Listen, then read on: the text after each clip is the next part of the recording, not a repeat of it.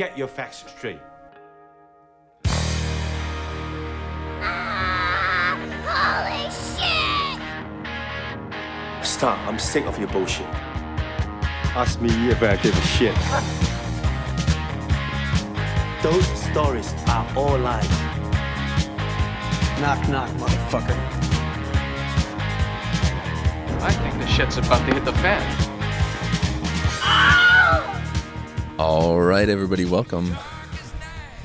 It's another episode of the Silver Emulsion Podcast. My name is Will. My name is Stephen.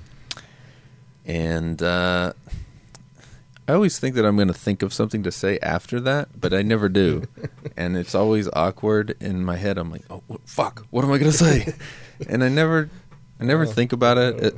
I only think about it in this moment right here, and I'm never prepared. Yeah. I don't know. Anyway. Well, that is the level of quality you get from the Silver Emulsion Podcast. Yes. No preparation, just, it's a top-class fuck it podcast. So what are we doing? We're doing an anime OVA series from 1992 and 93. The last one came out in 93, I saw. Makes sense. And it's called Green Legend Ran. Indeed it is. And, so there you go. It's 3 episodes. They're, about 45, 50 minutes each. Yeah. So it's about 2.5 hours on it total. And, there you go. It's a series. It is a series of things. You have some history with this. You saw it before. I do. I have, it's so freaking blurry in my mind. I mostly just remember it being a thing. In the 90s, it was one of the anime that was like, oh, wow, it's this big, special, deep thing for... Which I guess at the time was... It's deeper than most of the things we had available to us. Otherwise, we're mostly just kind of... action adventure without any real thought, just some fluff, blow some shit up, which is fun. And then this one came out and actually kind of had some kind of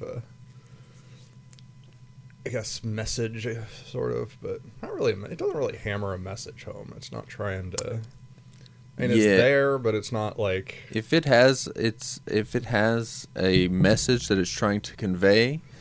It's doing it very poorly, because there are messages that you could draw out of it. Yeah, but it's not really trying to hammer anything at you. It's not trying to make a point. It really isn't. It's just drawing on a bit more deep construction of the world and its history than some other stuff did. But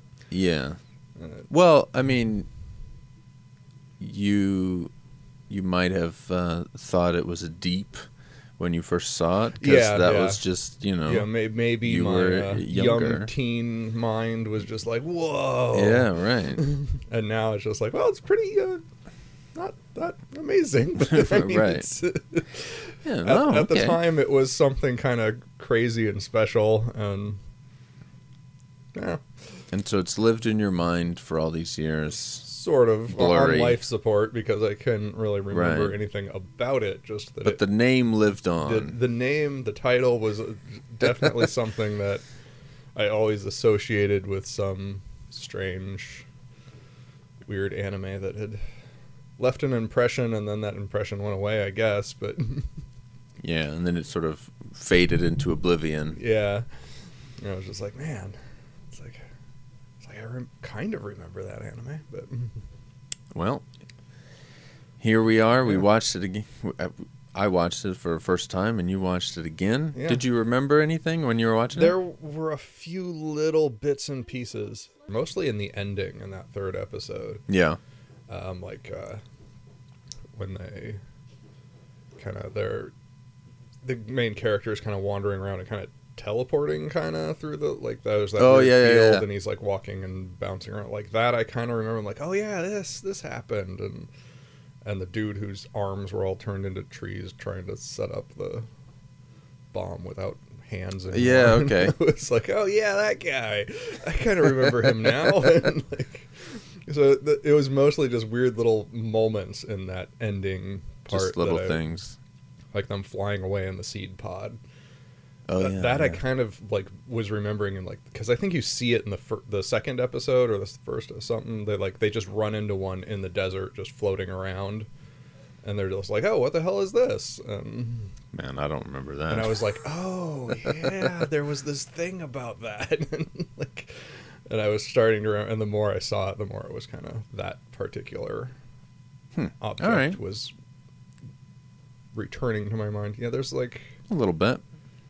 Yeah, the soldier guys see one, and the guy sketches it. He's got that sketchbook. He's like, yeah, I remember the sketchbook. I just don't remember a seed pod. Yeah, he was sketching one of the little, like, it was like the little dandelion thing that was.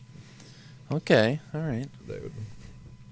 And you know, it's kind of funny. You don't remember them, and it's like that was kind of my. I kind of remember that was when I first watched it. That's like.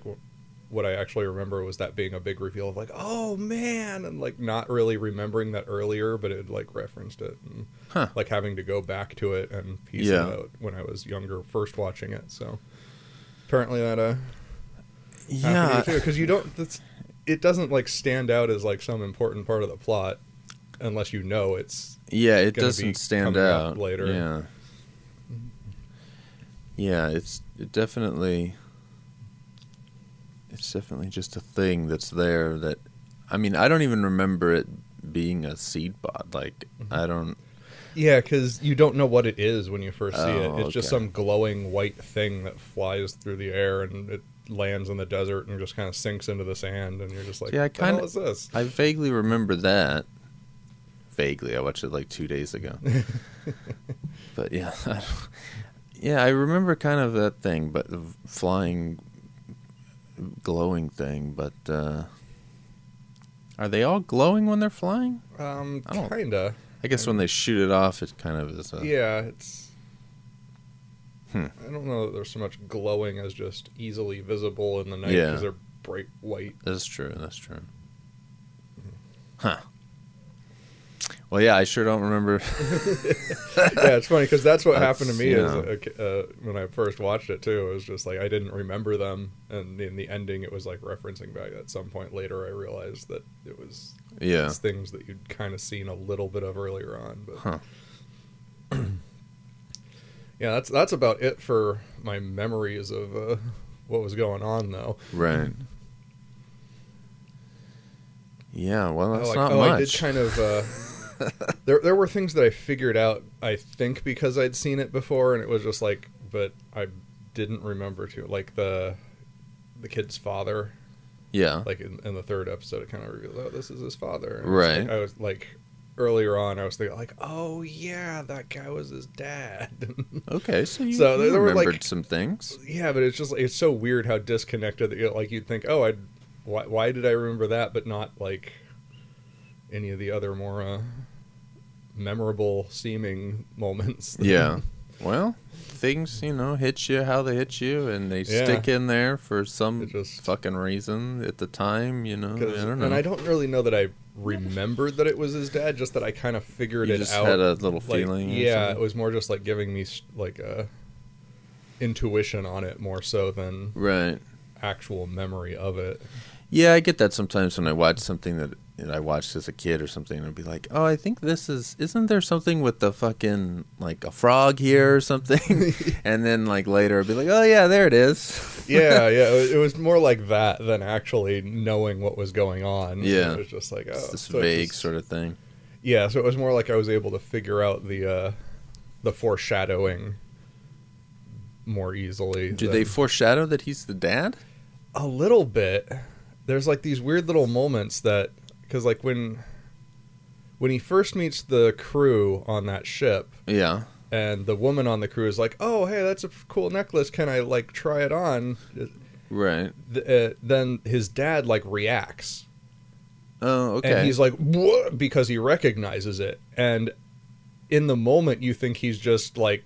being weird because this girl's all... Because he's just a weirdo, yeah. Yeah, and you're just like, what the... But it's actually because he recognized the necklace, okay. And he was like, what the holy crap? And he's freaking out, and then it just... You think he's reacting to the girl being cutesy and whatever, and... All right.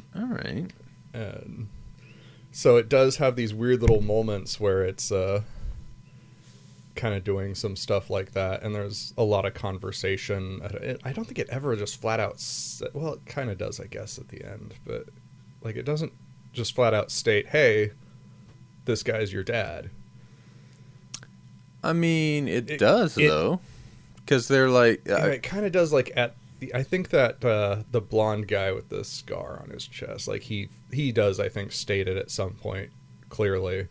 Yeah, I don't think it's ever in a sentence like, hey, he's your dad.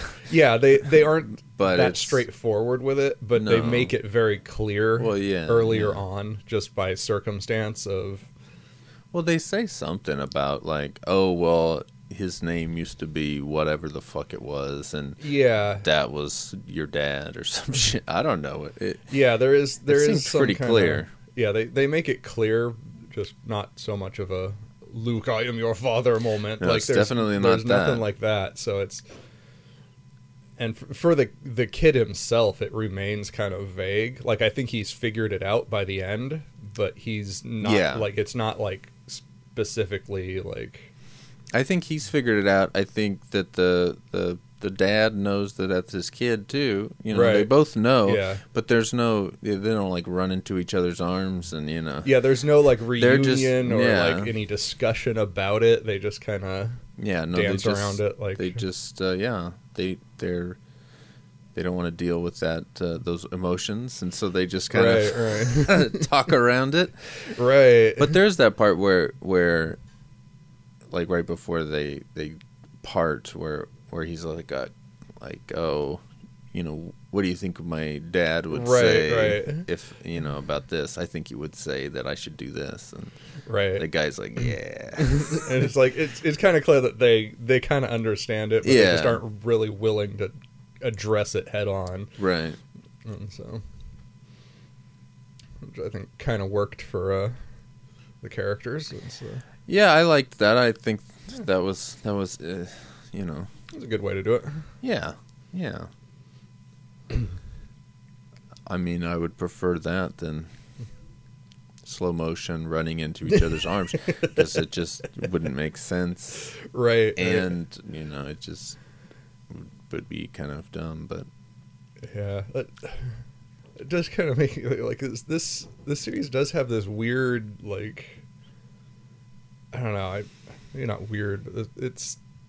Emotional tone for the level of violence is kind of strange sometimes. What do you mean? Like, because it can get like really gory in like these weird moments, but it never like. I mean, like for like a second. Yeah, it's not much. Just, like, it's just kind of weird. Like I'm used to like if I'm gonna see something that kind of like violent, it's usually like kind of like sets a tone for it. Like like maybe like a. Old Arnold movie or something where it's going to be badass or some kind of tragic thing. And this one is just like, it just rolls off it. Like you're just sitting there and it's just, oh, normal like story. And then somebody's like blown away and blood flying everywhere. Like, oh shit. Like it just, it comes out of nowhere. And I guess it happens. And then it goes right back to nowhere after when it's done. And you're just like, whoa, what the, like, it's surprising in that it's only used a few times. Right, like usually if you're gonna be like gory like that, it's like, oh, we're gory and have like look at how R-rated we are, and this just it doesn't like lean into that. It's just like it happens, but it just happens because it's a part of the story. It's not really emphasized or de-emphasized. Usually you'll get like, oh, we're gonna try to make it PG and for the kid and not, or we're gonna make it ooh because you're not a kid anymore and you're gonna be a love this violence. Like it's usually leaning one way or the other, and this just is like so dead in the middle on that of like, yeah, that guy got blown away and there's blood everywhere and we're right back to like we don't like it just moves on and well, I mean it's very matter of fact in that way. And I don't think that's bad? Or no, it's not bad at all. It's just, it's unusual. I just never really see that in other things too often, where it's just, there it is, now we're moving on. Right. Which I actually kind of like that. I think it makes it more impactful, honestly, because it's not trying to do anything with it. It just sort of... Yeah, I mean, it depends on the movie, of course, or the whatever it is. In this one... It just kind of... I mean, I agree with you, but at the same time, when that guy, the fucking leaves and shit just busted out of his arm, and it was super gory, and I think that's like one of the first moments where it's just like, holy shit, I wanted more of that. I could have totally done with more of that. Yeah. That was, when he like yanks the leaf out of his arm and just like rips his whole arm apart. Yeah. Yeah, I thought like, oh shit, we're getting somewhere here. Here we go. Yeah. And then, no. That's just a little taste. It does a little tiny bit of crazy stuff like that. Like, I think the one that like, but yeah, that was definitely one of those moments where I was like, oh, holy shit. Yeah, that was. I had to rewind that one a couple times because they're only going to give it to me the little piece of it. And okay, well, gotta rewind. Savor it. Let's see that again. Yeah. The one that kind of stood out to me was a bit less crazy, but like there's some scene where they're like shooting or something, and like the guy gets shot, and it's just. I think he gets shot like several times. There's just blood spraying everywhere. He staggers backwards. He hits the wall, and there's more blood just spatters off of him. And he just staggers over and falls. It's just this really like intricate scene of him just like bam, just fucking flopping dying. Around, and then it's just like 2 or 3 seconds, and then it's over, and you're like, holy shit! Like that 2 or 3 seconds was just fucking intense, and then it's just back to now we're back to not much going on. I was like, okay, wow. Right. Well, it's like life, there's moments where the shit goes down, and then, you're back to fucking square one. Like, oh, well, here we are. That just happened. Yeah, it was kind of, and that's kind of why I like it, is it's just kind of shit happens, and then people move, like, it's not like trying to be manipulative of it in a like emotional sense or whatever. It's just, it is what it is, and you're just gonna fucking deal with it. Yeah, and that's good. Yeah, so I kind of like that, and especially because you just don't see that very often. Right. So I would have liked it to be. I mean, overall, my argument with almost anything is that it should be shorter, and so I feel like if you condensed it a little bit, those moments would come together a little more often. And so then it would be more entertaining. But yeah, with the length, it does allow for there to be, stretches where it's just like, okay, back to normal. Just we're just hanging out in the ship. Yeah, hang out, have some fun, chat about some stuff. Right.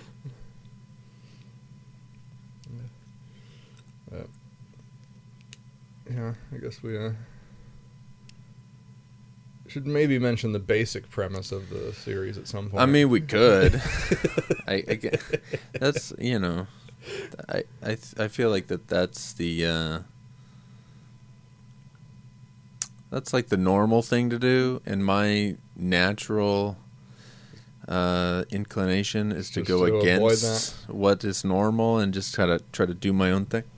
Make it, because like a lot of podcasts you listen to, and it's like, well, here's the opening, and then here's the synopsis of the thing, and then here's where we're going to talk about it, and then here's where we're going to conclude our thing. It's very structured, and I'm not that type of person. Right. So I'm much more like, fuck it, we'll see how it goes. But basic premise is, it's kind of a... interesting one, but it's also kind of weird.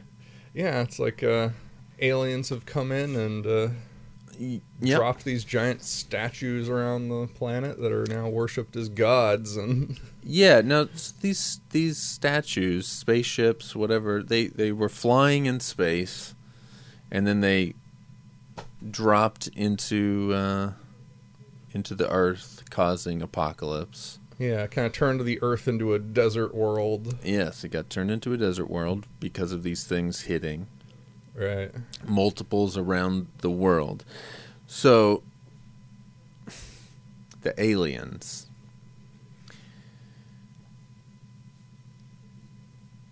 I don't know, like, they're not, the aliens are a thing in this, but they're not really in this. Yeah, it's kind of like... Unless I miss something.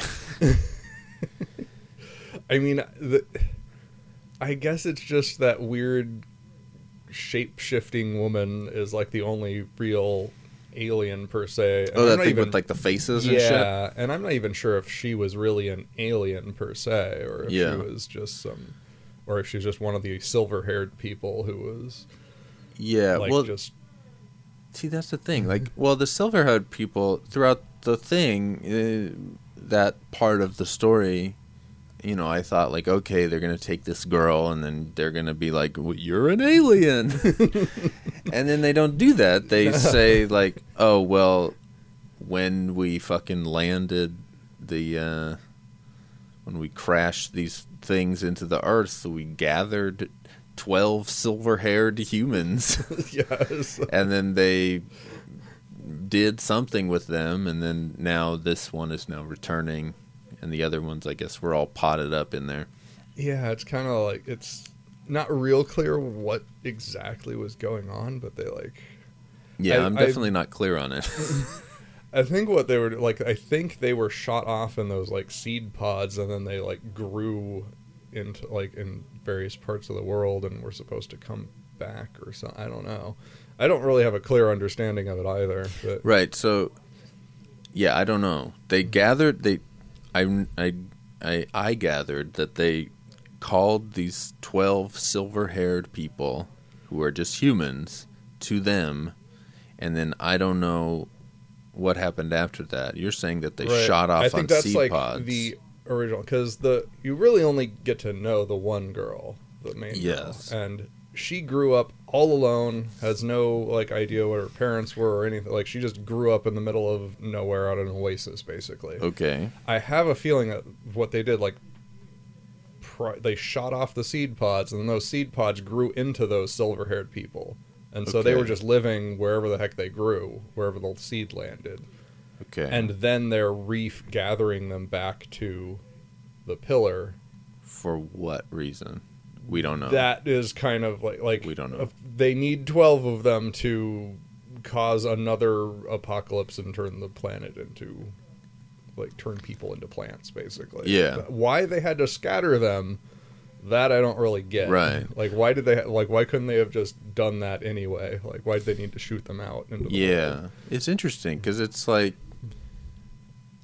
because the aliens didn't just they shot all these statue things, spaceships, whatever, into the ground. They're sticking up like big statues now, and they at the beginning you feel like they presented as they caused the apocalypse, but then later you learned that these things actually were sucking all the like water and shit out of the planet. Yeah, it's like because they first show up and it's like the opening is kind of like, hey, we have like all this poison and pollution is destroying the world, and then these aliens came and did God knows what, and at that point you just have no idea. You just know they arrived and they became this like god-like figure that people worship, and you don't really understand what the fuck happened at all. And then you kind of get this like it kind of shows like this idea that they're restoring life to the world, and so at first it kind of feels like a Nausicaa, like the jungle reclaiming the world and purifying it is like you kind of think that's maybe what's going on. Yeah. And then at the end it's kind of like, no, they're just going to straight up just eat up all of humanity and suck up all the water and like reform the world in their own image, basically. And yeah, well, I understand the reformation part at the end. And to me the God part came after they were already right. Sucked it's like it they dry, were just kind of, and it was the desert. Right. The whole world is like they've sucked all the water out. It's just a desert now, and so the only water comes from them. Right. And so they've just kind of become this god-like figure. It's just people worshiping it. They're not like encouraging that. It just sort of happens, and they don't really care. And that's the thing with the aliens, like, because they're a thing, but they're not ever present really or talking. Like they don't really give a shit about humanity. They're not interacting with humanity in any way. And so that's one of the things that I liked. It's one of the things that I liked in that the general idea of we fucked up our planet. Aliens come from God knows where. They come and they don't want to talk to us. They just know, like, oh, the planet fucked up. We gotta save it, and it's a lengthy process. Starting with we're shooting our fucking statue spaceships into the ground, and we're going to suck up all your water. And then there's the process of I imagine some sort of filtering or whatever, right? You know, where they're reworking everything. That's when they got the 12 people and they shot them out. And then by the time they've returned, okay, now they're all returned. Now we can release the fucking the floodgates and everybody. Fuck humans. We don't care about humans. They fucked it up. You know, their chance was lost a long time ago. Right. And then the world is supposed to be back to normal or back to square one or whatever. Mm-hmm. So I liked that. I mean, you could even say that it's like God and fucking Noah's Ark story where. Yeah, kind of. Where shit's fucked up, and God's just like, all right, I gotta start the fuck over, reset. You're just gonna flood all these motherfuckers, right? So that's what I liked. I don't know that they effectively told that over 2.5 hours. I feel like it could have been told a lot more, effectively and shorter. Yeah, because it doesn't really get into that too much. It's a background whole thing. Yeah, it's like the story mostly is just Ron chasing after Ira, trying to get her out of whatever the hell situation she's in at the moment. And, and it mostly just follows that, and then you just find out more about this weird background element as it goes. Yeah, and it finally kind of comes to a head in the third episode at the end there, but where you actually kind of learn some stuff. But prior to that, it's just there's just this weird world that we're in and having adventures in, and then and then it just kind of suddenly goes, hey, here's this whole plot that So because the characters, were whatever. They were just a guy and a girl doing fantasy shit. I don't know. It seemed very kind of basic and ordinary. Yes. And nothing really special about it, but there's these hints of really interesting stuff going on. Yeah, no, there's a lot of cool things. Yeah. And that's why I think okay, just cut the fucking shit out. Let's get it down. Focus on the cool stuff instead of and I don't think that it's well made enough to just cut it down to an hour and a half, and it would be cohesive. I feel like it's just flawed at the fucking get-go. In its emphasis on... Yeah, and the way that it focuses on things and stuff. But and then it just doesn't bring the characters out in a way that you give a shit about them. Yeah, they're really kind of generic. Yeah. And not really... special. I think the father was probably the most interesting of them. He's cool. Yeah, they kind of set him up okay. But the main kid, I don't even remember. Oh, Ron, that's right. His fucking name is in the title. Yeah, and he's just some kid, whatever. He's just a kid, and he doesn't. He's just kind of meh. Yeah, here's this guy. Yeah, right. He's trying to find this dude with a scar on his chest. Okay, yeah, but then that doesn't really matter for most of the the thing. And I don't know. It's just, I mean, it was trying to be about the revenge story and how revenge is not going to like solve anything kind of thing. Like it was right, but I mean, there's a it does that whole revenge arc, and that's like what it's really trying to do. But then it has all this other stuff that is actually more interesting than the revenge arc it's trying to go on. Yeah, yeah, and then the revenge arc, you know, they ended as a as the classic revenge where it's like, hey, you know. Revenge isn't like, worth it. Yeah, you've got more important stuff. Right. Yeah, and so it's just a very typical revenge arc. Yeah, and that would be fine if you were into it, but then I just don't feel that they, as filmmakers, made any... Yeah, they don't bring the audience in. It's just sort of happening and... Right, right. You know, like, I'll say, like, in the first episode, you got, like, these flashbacks to him seeing his mom get killed. I liked I liked that flashback. Yeah, and it was kind of like, oh, this is just kind of normal and nothing. Yeah. Like nothing grabs you in it. It's just there's not a lot that grabs you. You know, I was reminded of the Galaxy Express because isn't there a thing where his mom is killed by a guy in a flashback, and then he has to find that guy, the robot dude? Yeah.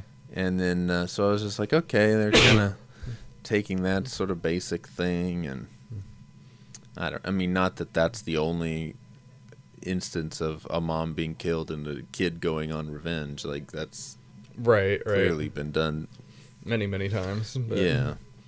But just in terms of anime, it was just like, well, okay. Yeah. There's a space thing, and this kid is in a, got a... find this other space guy across space. and even that, like, Galaxy Express just kind of abandons that revenge story pretty early. Like, I think it's maybe a little over halfway when he gets to that conclusion, and it's like, there's more story, because it's not about the revenge arc, it's about this whole other journey he's on. Yeah, and in that movie, it handles all of that much better. Right, right. And so you're... kind of into it. Right. You're kind of like part of the thing. So yeah, I don't know. And this one is definitely a bit weaker on that for sure. There is still just a lot of like I in the first episode I was thinking, yeah, this is pretty basic and ordinary, like it's not bad, but it's not like really good or intriguing in any particular way. Yeah, that first episode is definitely the weakest. Yeah, I think I was kind of like, well, it's all right. And then like that dream sequence at the end of the first episode where they're at that oasis and she's telling the main guy about her past. Yeah. And then she suddenly just starts tripping out and seeing the alien statue thing just kind of talking to her. And just the place starts flooding and I think Ron just melts into water right then. Yeah, that was that cool. Scene. Like when that started happening, it was like, oh, whoa! This is why. That's why this series was so like impactful on me. Yeah, and why it seemed so weird at the time. I was like, oh, now we're getting somewhere. Right. And, now imagine, but like you said, it's only a few times it does stuff like that. Right. And so like imagine if 45 minutes. Was boiled down to that scene and maybe the flashback and a couple of setups of this kid going on his journey, and then you just went right into the second one, and it would be like immensely more entertaining because you don't have all the bullshit.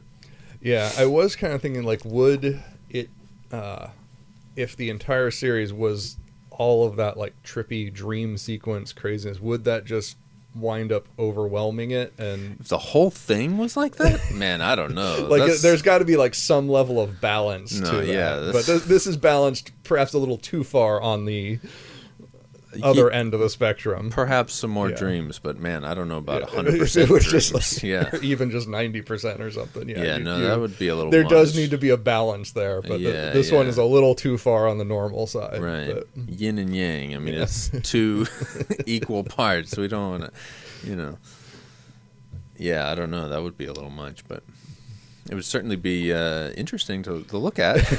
Right. More interesting than what we have here. Yeah, but there is like I do like things about this. Like I like designs of things, like the the alien statue things are cool. Yeah, like the world is more interesting than the story. Yeah, it's not a bad world, and it's, you know, that's why it's kind of sad, because you see potential and it just doesn't really live up to that. Yeah, it could have been more than what it was. But. Yeah, and I really like that backstory of like the aliens coming and terraforming the Earth back to what it, you know, its natural state, mm-hmm. and just like, man, fuck the humans. They don't even say fuck the humans. They're just like oblivious. Yeah, like there's that one time where the guy's like talk. It was like with that scene where he rips the leaves out of his arm, and so he's talking to him. He's like, "Oh God, are you going to screw up our operation?" And they're like, "What? We don't fucking care about your operation. Like, you don't even matter." Right. It's like, yeah, I like that. I like that a lot. But yeah, there's not a lot. There's, you know, that's just like a backstory sort of a thing that's kind of in the background all the time. But yeah, there's all sorts of like strange, interesting stuff in there. Like when they're wandering around, like in the first episode, there's the guy who's pinned by the army, and he's like, he blows up like the gas main or something, and sets off that fireball, and it's like. Because earlier in there, you see them walking around, and there's like puddles. The kid is like, there's these weird like gutters that just have liquid running through them, and you just immediately think, oh, there's just like a gutter of water or something. And then you kind of think like, wait, there's no fucking water in this world. What the? Yeah. But then when he sets off that gas main, like those gutters just light up, and you go, that wasn't water, that was oil, and it was just like, and so it's all lit up, and then there's. And it was just like, oh, well, they did actually kind of think about the world of this, like it has these troughs of oil instead of water running around everywhere that people are just like puddles that people just kind of splash through and right. Yeah, I vaguely like I don't know. Yeah, vaguely remember that because like the whole town lights up. I remember that then, like big explosions like this, and stuff. This really like weirdly hilarious scene where there's like this mom and her little daughter walking down the street, and then it's just like whoosh, and the mom's just like, oh, this again, and the kid's like, oh, it's so pretty. You're just like, what? Oh man. And that scene had me laughing a bit. It was just like this big inferno just flying around all over the town. The kid's just like, wow. Like, yay. Like it was their version of Snow Day or something. Right. Well, you gotta.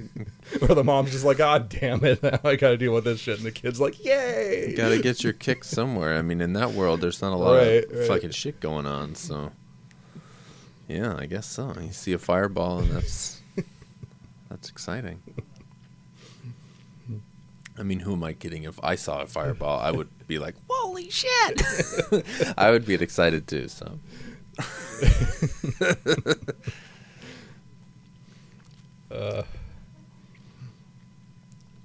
But it does start to get, after that first episode, that it does start to get a little bit more... I don't want to say weird, but there's just more interesting things. Yeah, there's more cool stuff happening. Yeah, like you get that. It's still slow, but it's still. I mean, the ratio is definitely higher. The action kind of picks up a bit too, where you're. You've got that big like desert ship that gets blown to pieces. Right. Like, if nothing else, just the animation on those scenes was really awesome. That was cool. It just looked really cool. That fight going on is. Chunks of that ship just flying off and exploding and shit. I like that, and I don't necessarily get the whole thing where there's those people that are worshiping the aliens. That's like a faction, and then there's like the rebellion faction. Right. I don't really get what they're doing. Like, what is the point of either of their things? Did you get that? I just kind of saw it as like the religious people just had all the water because the water comes out of the statues and they're worshiping the statues, and they've just built up this cult around it, and because they get water. So they get all the water. And so everybody else is like, we don't have any water. And like I guess the priest guys kind of dole it out on some kind of rationing basis or something. And so then the rebellion is like, you've got all this water. Why aren't you like letting people have this water? And so I've saw it more as like a resource war in that sense. Okay. But that makes a little bit more sense. Just, I don't know.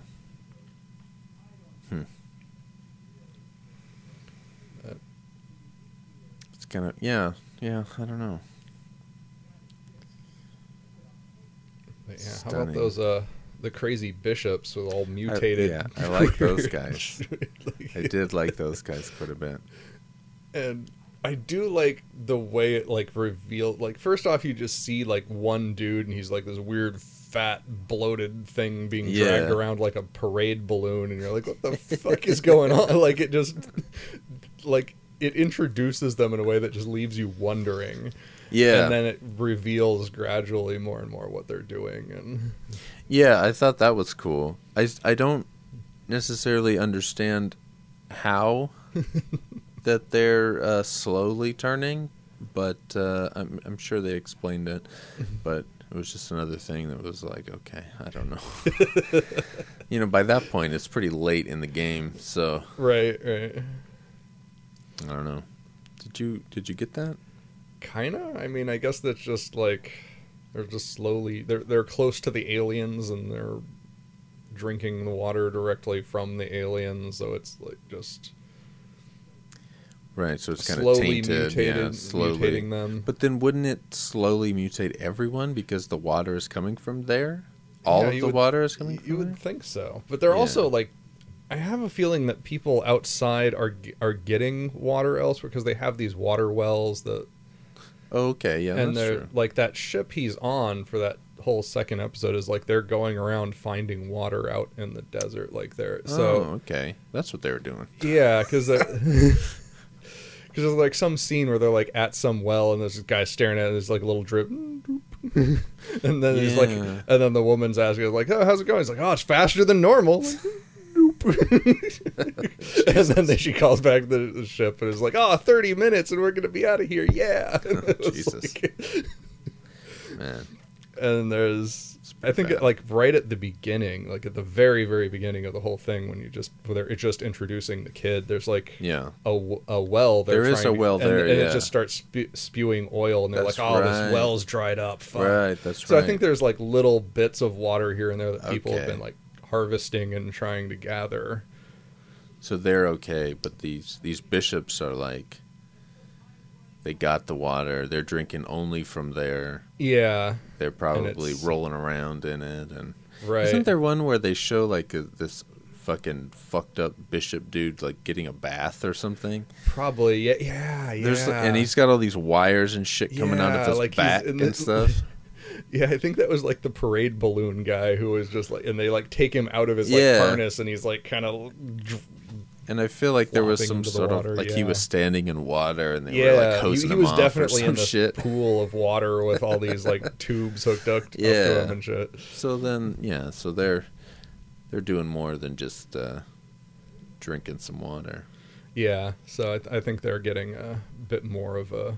Because the only straight-up explanation they give is the archbishop who just says that I've become this because I live so close to the Holy Mother, right. And it's affecting him. But it like he doesn't explain the mechanism of that, just the fact that being close has caused that. That's right. So I mean, maybe it has as much to do with just some kind of radiation or something. Yeah, that's just hanging out next to this alien thing. Yeah, it's like let's go stand next to the plutonium for our whole life and see what it does. It might just be something like that. But and they worship it, and they probably were. That's how they got to be fucking high up in the church, where they're just like, oh, this dude is a real worshiper, Look at his fucking head. Because like even the normal soldiers, they've got like weird purple lips, and they do have weird. Like they're just kind of discolored in weird ways that make them just look completely different. From they are like more pale than a normal person. Yeah. So I think even they're going through like some minor alterations, and maybe it's just they haven't been there long enough, or they're not as exposed or something. Yeah, and maybe like if one of them gets a really cool mutation, he can swing like, into a bishop thing. This guy needs to be a priest, not a soldier. Yeah. And then he gets more mutated. Oh, you're going to be a bishop. Yeah, you're moving you've got this bulbous head now. I like that. Because they definitely seem to have this very skewed idea of what makes, like, because when they capture the girl, they throw like, oh, you need to give us a miracle or you're not real and we're just going to, like, kill you. Yeah. So they maybe just have this really skewed idea of what makes loyalty. Yeah, they were pretty fucked up. Didn't they have, like, fucking... The one dude had, like, scalps and shit? Yeah, he just had these, like, scalps of girls on it, just on his necklace or something. It was just like, holy shit. Oh, man. If you see a bishop with scalps on, you better turn the other way, man, because that's fucked up. Yeah, like... Jesus. They were pretty fucked up, all right. Yeah. So they were pretty fucked up... translates to one of the best parts. Yeah, it's like that. They were the most interesting part of the series, I think. They were quite a bit. Isn't there some kind of weird fucked up bishop looking dude at the end of Escaflowne? Like dude in a throne. Oh, yeah, kind of. Yeah, the emperor was kind of... Yeah, and he's kind of weird looking. Yeah, he wasn't too deformed. He was just like he had a bunch of like he was just in this big machine that was all around him, so he wasn't actually... He had a huge ass beard. I think his beard was like 6 feet long or some shit. Okay.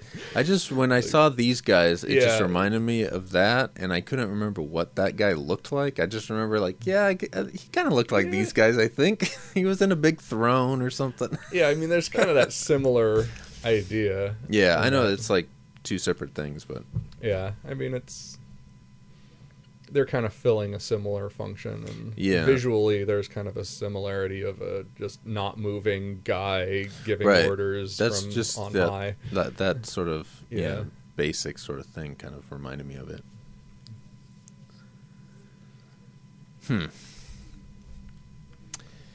Yeah, I don't know. So. It sounds like you're kind of where I am, where it's like it's all right. Yeah, it was. I mean, I'm glad I watched it. Yeah, it was good enough that I would say, yeah, it's worth watching. But it definitely doesn't go all the way of filling the potential it could have. There's a lot of room for improvement on it. There definitely is. Yeah. But overall, I think I enjoyed it. But are you sad that your memories that were somewhat blurry but lofty have been, reconfigured? Not really. Like, I always had a feeling that it wasn't quite as lofty as it was being like. So that didn't really like affect too much. I was hoping it would be better than I. Because I kind of remember it being like, oh, this is going to be some great thing, and it wasn't super great, but it was like.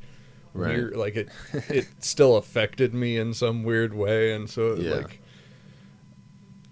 so I kind of wound up feeling I think the same as I kind of did the first time I saw it in terms of like quality, and I was just I was hoping that it was just something that I didn't get when I was younger, and that I would get something and be like, oh shit, I never realized that. And instead I'm just kind of in the same place. I'm just like, oh yeah, it's it's a decent show, has some cool ideas, but doesn't really go super far into them. But it is a shame because they do have like an interesting world and stuff.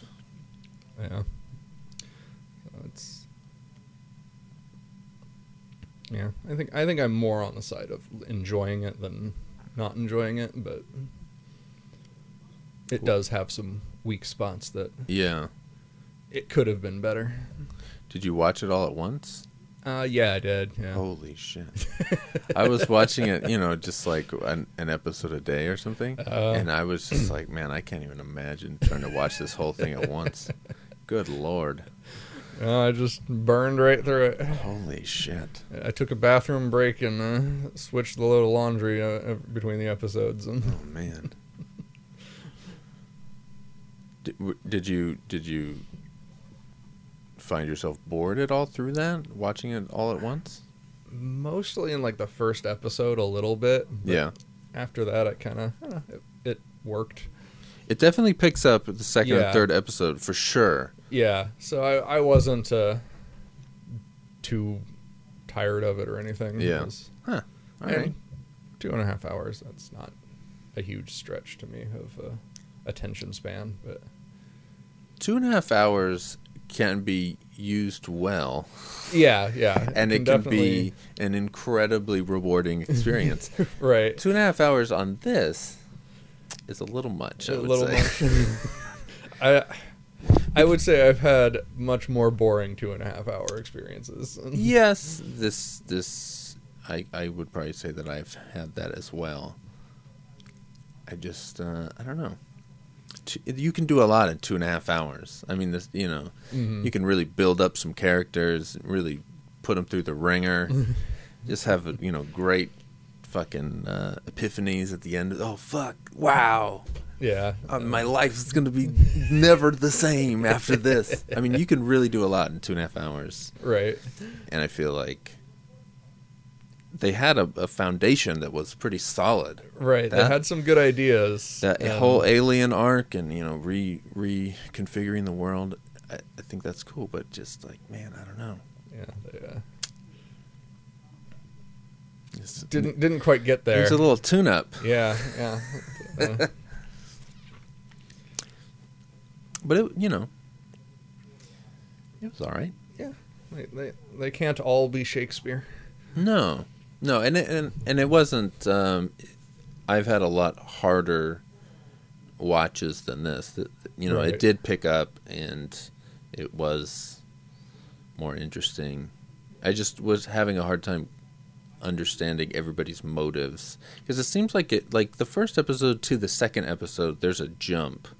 It's not like scene ends, new episode begins, and it's like the next day or It's There's a jump there that's right. A little it's a little block jarring. Of time. Yeah, because like the first episode ends with her getting dragged off by the big sand ship thing. Oh, it does? Okay, so I totally forgot that.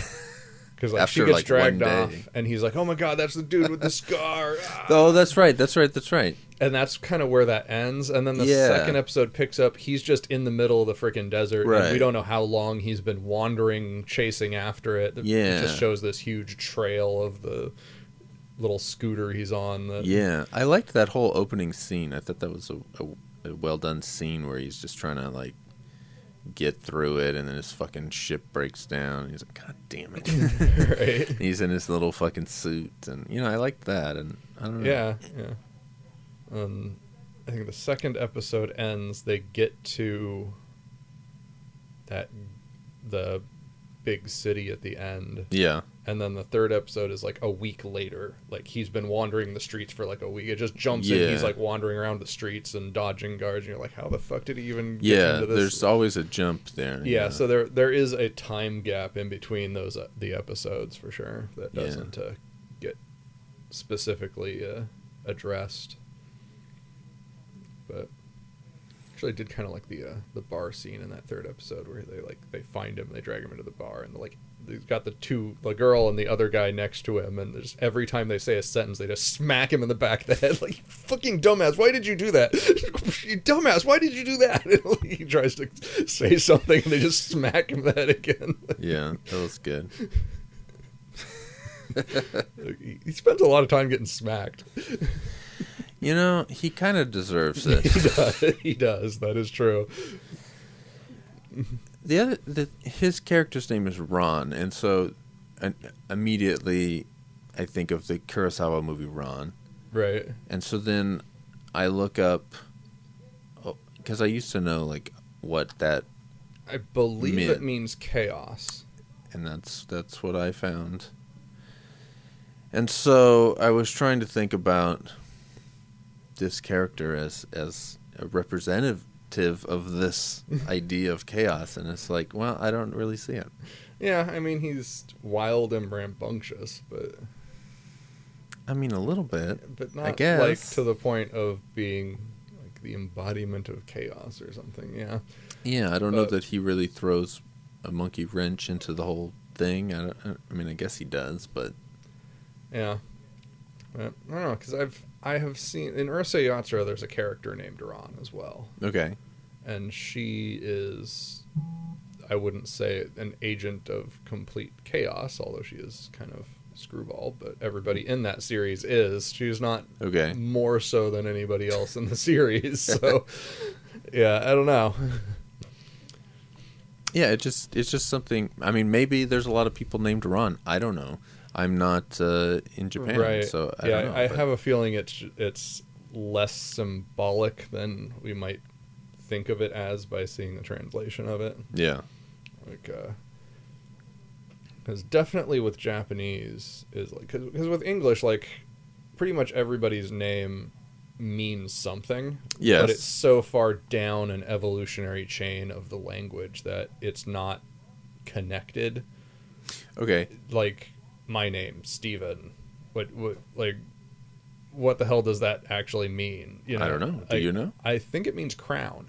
All right, but where does? But like you don't get like there's no linguistic English connect. Like you don't see that there's no connection to that. But then in Japan, there's a lot more of the person's name you will see, and it's like it's a normal name, but you actually see the meaning of it more directly. Okay, like you would with an English name like Rose. Obviously, is that's one where we can obviously connect it to its original meaning. But there's a lot of names we have that, and in Japan, there's a lot more names I think that do have that obvious connection to where their origin is from. So I'm not sure it's used symbolically as much as it's just, hey, this is just the kid's name. That's just the kid's name. It just the way that it's presented in the titles kind of struck me, and I don't know. Obviously, they were the English titles, except for that Ron character. Right. And so I wondered, I always hate when they... I mean, this is an old release that has been just... Remastered, yeah.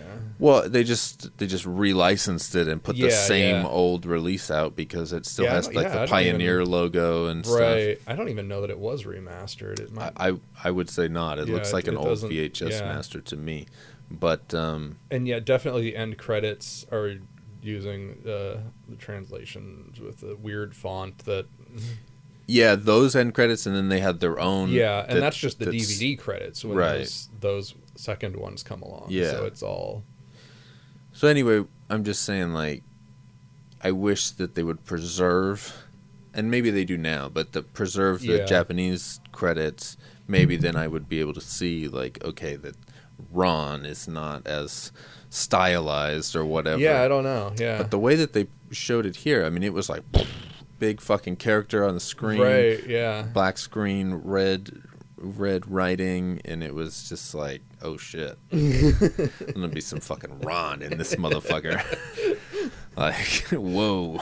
And so then it wasn't really like that, so I was surprised. Right So I don't know. I'm not sure what the if the how much that was changed from the Japanese to the English. Yeah, but it's interesting to think about the names of another culture being closer to their language in that way. And usually I think nowadays it is a lot more closer to what the Japanese original is. Sometimes I think it isn't changed at all, because a lot of times the Japanese intro will actually have an English or Romanized version of the title underneath the Japanese characters, like a Hong Kong movie. And it'll just be a part of the actual title design. So it isn't even, they know it's coming over here now. Definitely. Nowadays, like, the foreign market is a huge part of the anime sales, is the foreign market, foreign being US and around non-Japan, around the world. Non-Japan. I mean, it's the U.S. isn't the only place that gets anime, but... No, that's it. It's fucking Japan and the U.S., and that's it. Everybody else is out of luck. No, non-Japan being foreign, yes. Right, so they're definitely getting... Because, I mean, it's a small country as much. It's like... It is. You know, and they're putting out a ton of that shit.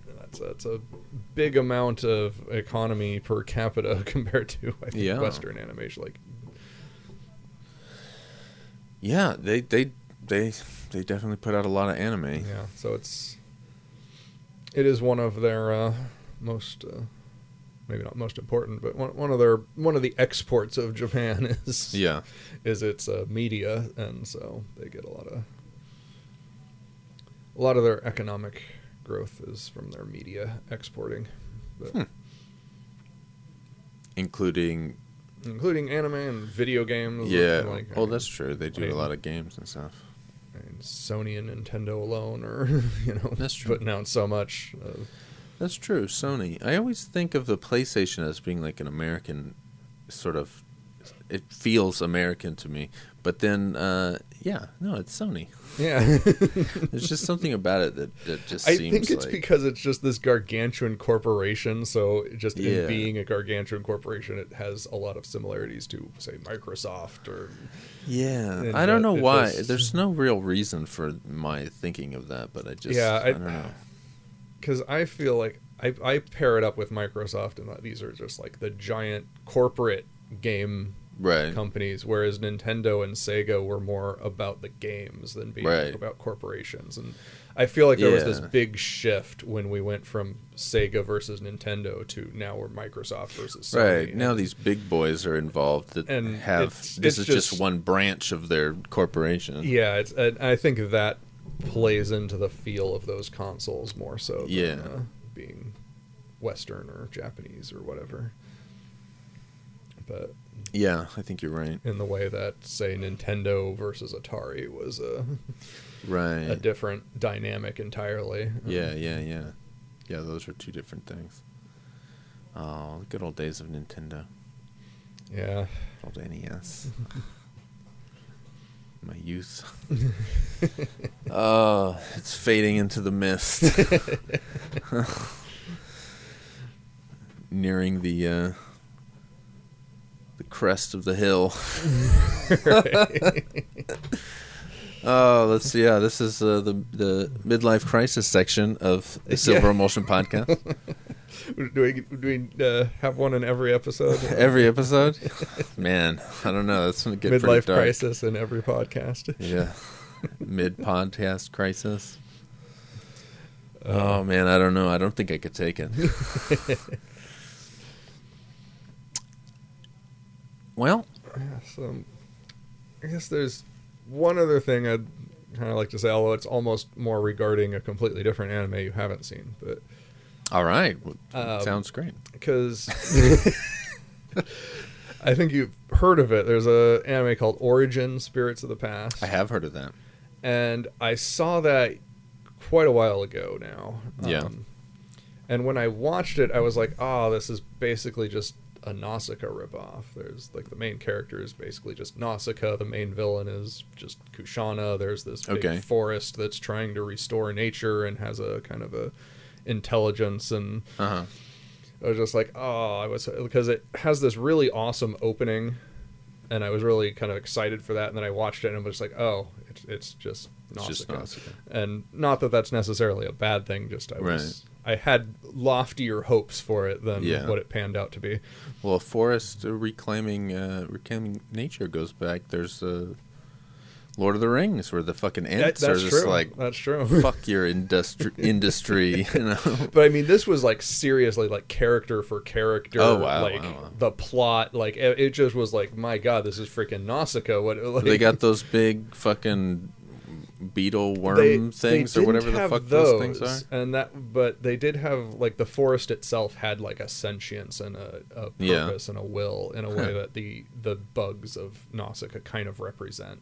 Okay, but what I didn't realize until now watching this is that what it did not rip off from Nausicaa, it ripped off from Green Legend Ran. That there's these silver-haired twins that are running around in the forest and have this psychic connection to the forest and communicate. And I was like, oh shit! Wow.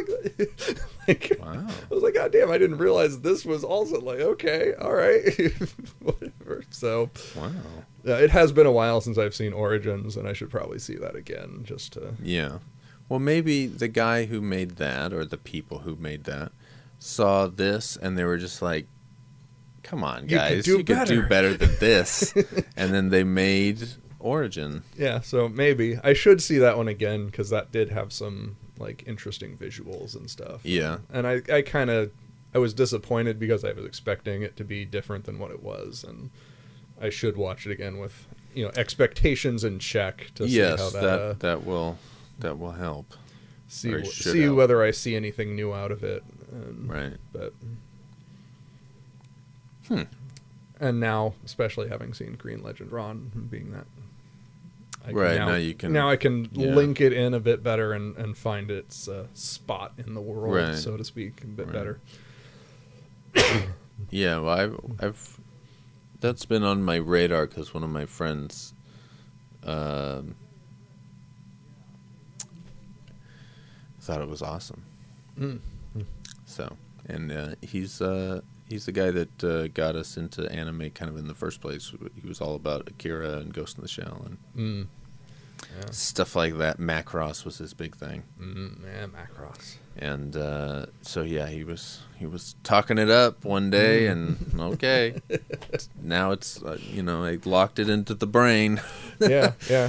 Just haven't gotten around to it yet, though. Yeah, it does have a really, really great opening. I loved the opening of that movie. So yeah, knowing him, he probably watched the opening and that's it. And it was just like, this thing is amazing. And then he just couldn't contain himself and ran off and told everybody about it and got back just in time for the credits. And I was like, yeah. He's like that. He's an interesting person. But I would be... You have that one or no? I don't have that one now. Okay. I think I just watched that through Netflix or something, but... Well, I'm sure it's around. Yeah. I don't think that one's too hard to find, but I haven't gone looking, so who knows. Yeah, you never know. These things go out of print. Right. You just wake up one day and be like, what the fuck? Why is that so expensive? Why is that $300? Yeah. What the fuck? Jesus. But Netflix might still have it. So yeah. They have a lot of out-of-print stuff, you know, here and there. That is why I still have the disc service, is there's weird things that I just can't find cheaply anywhere else. Yeah. Until they break or whatever, you know, then you're fucked. My freaking saved list on Netflix is 100 long or something of things that have just, been taken out, and it's just slowly degrading out of my queue before I could get to it. I'm like, no, that sucks. It's always so sad scrolling down to the end of my queue and I see that save list. I'm like, oh, I can't get that anymore. No, I wanted to see that. I try to prioritize things like that, where it's just like, okay, this one's probably going to go away. I should try to get this first. And inevitably you never can keep up with it. But I need to go and organize a bit for that. It's really hurts when it's a 5-disc series and disc 3 is gone. Yeah, and you're like, oh shit, or just disc 1 is not available. And it's Well, the trick is if you put a bunch of things that are on very long wait or whatever, just throw them all at the top, and then you'll usually. They'll give you the one that's available, and then a lot of times they'll send you one of those very long waits at the same time. Like, hey, this wasn't available from your normal place, but it's in Timbuktu, you know, whatever the fuck. We'll get it to you eventually. And so, I do that, and then I end up, you know, getting the weird stuff, too. Because if you just wait around for it to come around, it's, you know. It's going to be forever. Yeah, so that's my little trick. Yeah, I was doing that for a while, and I think I think there was some stuff for when I was doing the reviews or something where I was just I need to get this now. And started putting stuff at the top and not paying attention to that anymore. Oh man, got to pay attention to that queue. Yeah, I have a tendency to just let it languish. Oh man, which is bad because then I just don't really get things set up, and kind of interesting because then something will show up and go, oh yeah, Netflix, what's the next one? Oh, this, I totally forgot about it. There is a fun to that where you don't know what you're getting. Yeah, I think that happened with Fury Road. Fury Road was reduced to a random pick. One of the greatest movies of the last 25 years, or however the fuck long. I lost track of it, and then just all of a sudden it showed up in the mail. I'm like, oh yeah, I was supposed to watch this. Oh shit. Oh man. God, I was supposed to watch this a year ago. Why didn't I do that? Oh, that's a shame. That movie was dope in the theaters. Oh man. Yeah, that was a good movie. What a fucking movie.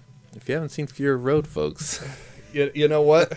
I'm going to say Fury Road, better than Green Legend Ran.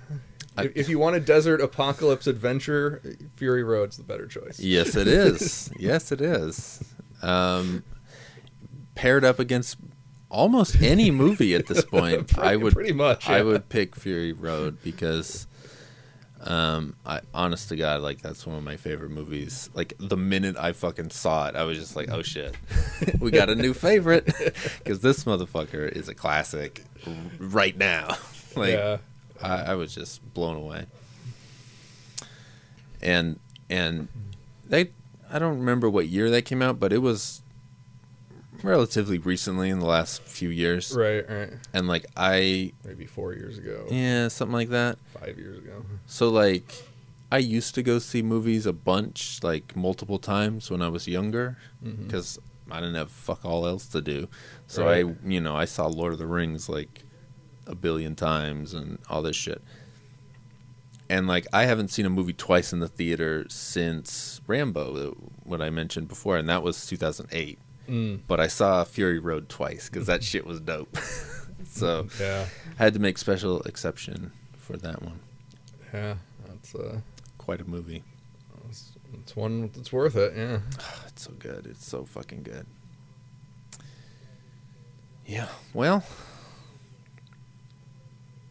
Green Legend Ran, not quite up to par there. No, not Fury Road. Not as good.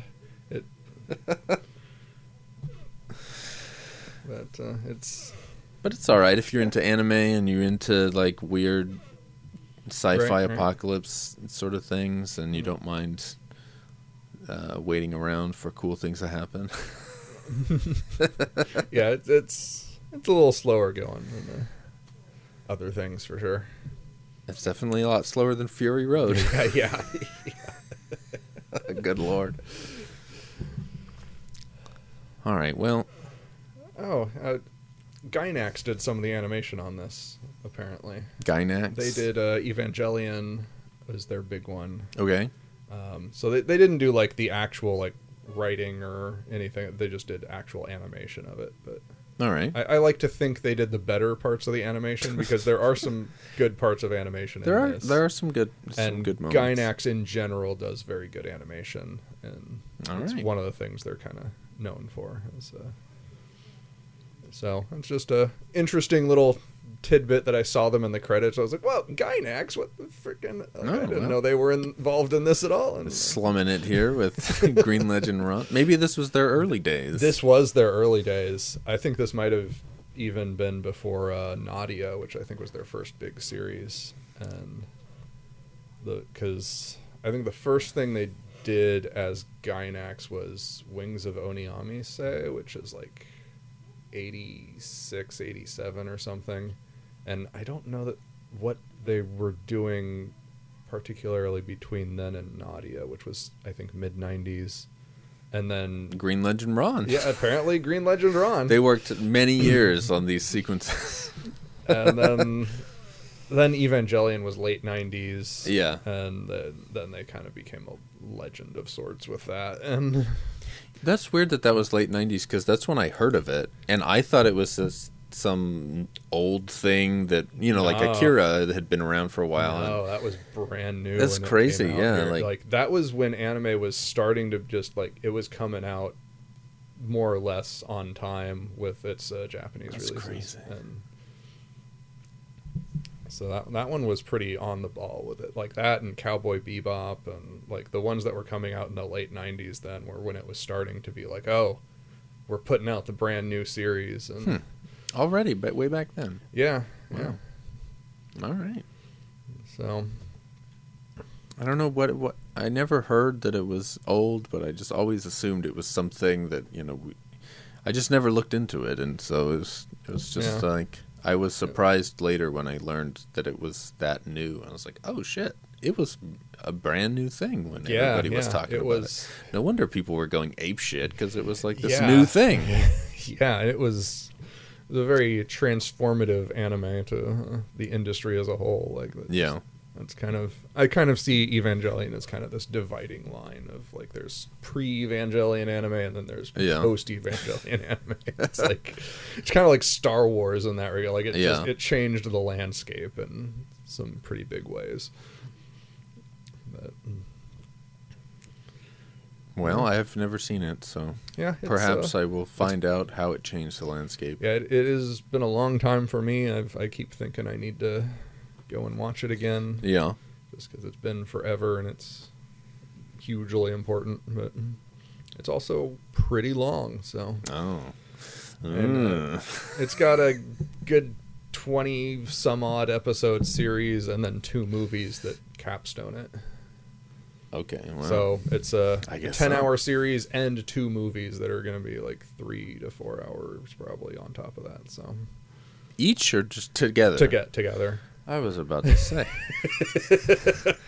Dear I imagine Lord. They're like an hour and a half to 2 hours apiece. But I was just like, fucking 3.5, 4 hours a movie? Jesus. That would be like, you're gonna say, we're going to tie you to a chair. Fucking Lawrence of Arabia?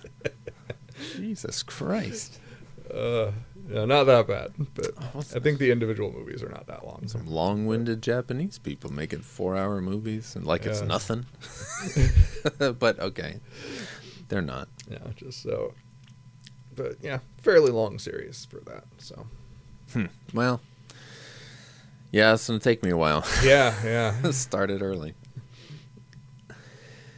Well, anything else about the old Green Legend Ran? Yeah, I think that's about it. That's about it.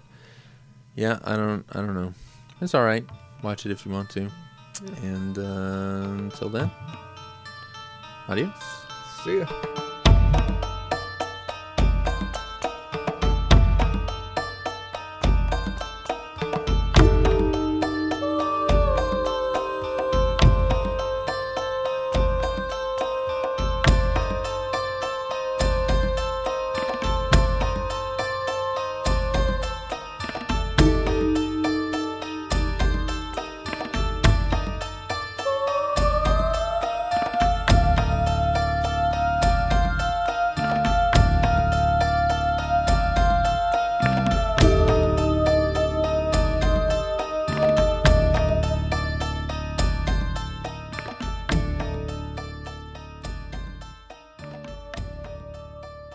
It's a very long story. To understand, you'd have to be Japanese.